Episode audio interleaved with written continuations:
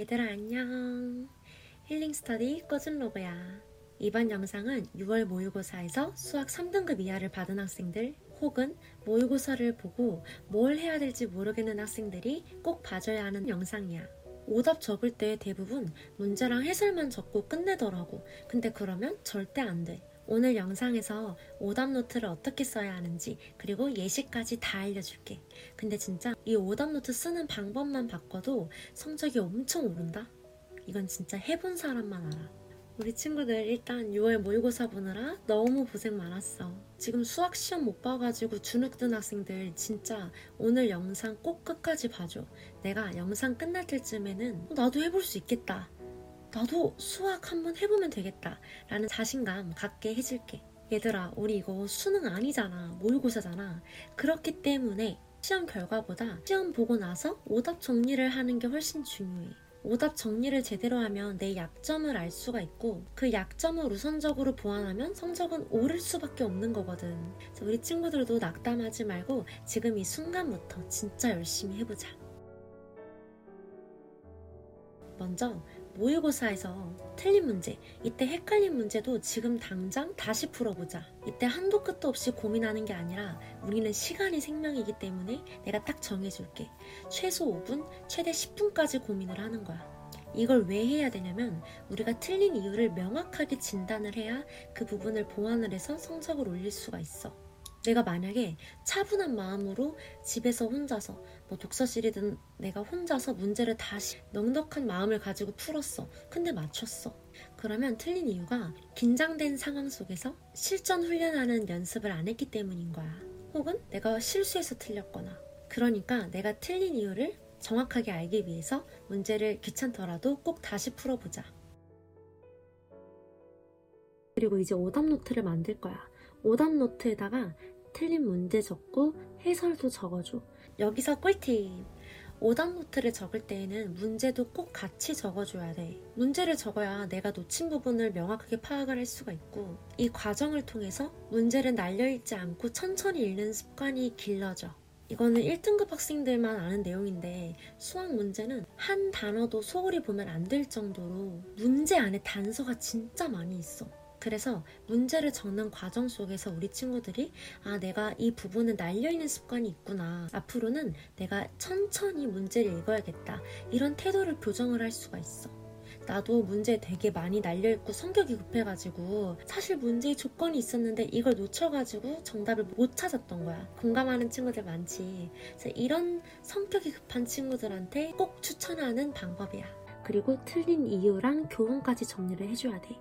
이 교훈을 정리하는 이유는 그래야 그 문제가 변형이 됐을 때 그 행동 영역을 우리가 똑같이 적용을 할 수가 있어.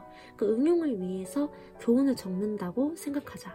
틀린 이유를 적는 이유는 틀린 이유를 적어야 우리가 같은 실수, 같은 문제를 반복하지 않으니까. 그래서 이렇게 내가 알려준 것들 꼼꼼하게 다 적어야 돼. 그래야 우리는 많은 양의 문제를 푸는 게 아니라 최단 시간 최고 효율을 내야 하기 때문에 적은 양의 문제에서 챙겨갈 수 있는 거 다 뽑아가야 돼.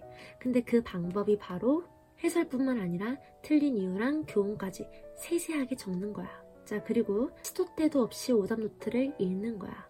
그래서 내가 머리가 아무리 나쁜 사람도 그 오답 노트를, 그 같은 문제를 10번이고 20번이고 반복하면 이해가 돼.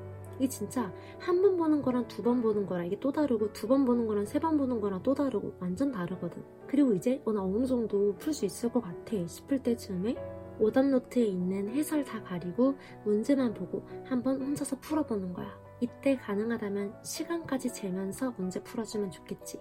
뭐 3분 time attack 주고 문제를 푼다라든지. 그리고 채점을 해. 그리고 그 오답 노트에 있는 문제를 틀렸어. 그러면 맞출 수 있을 때까지 반복해주면 돼. 그러니까 될 때까지 하는 거야.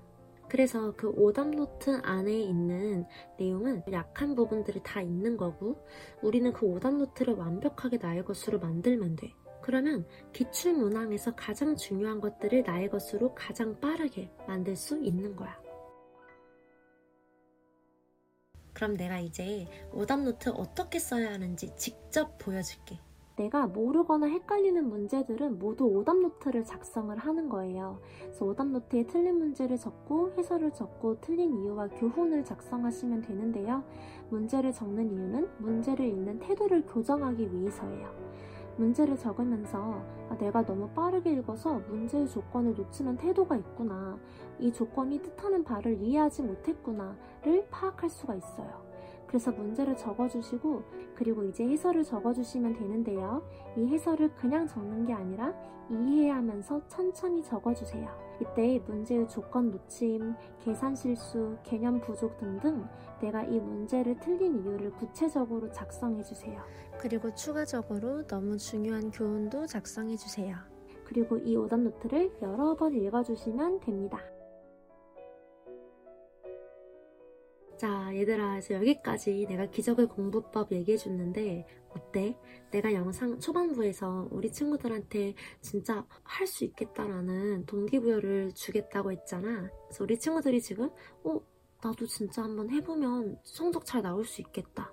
이런 생각이 만약에 든다면, 나 너무 행복해. 얘들아, 진짜 포기하지 말고 내가 알려준 방법 그대로 해봐.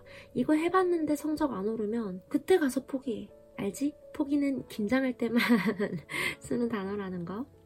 아무튼 얘들아 오늘 영상은 여기까지 할게. 그래서 내 영상 이렇게 끝까지 시청해줘서 너무너무 고맙고 좋아요랑 구독은 언제나 힘이 되고 알림 설정을 해주고 댓글을 달아주면 고민에 대한 대답을 빨리 받아볼 수 있어. 얘들아 그러면 오늘 영상은 여기까지 하는 걸로 하고 우리 다음 영상에서 만날게. 안녕.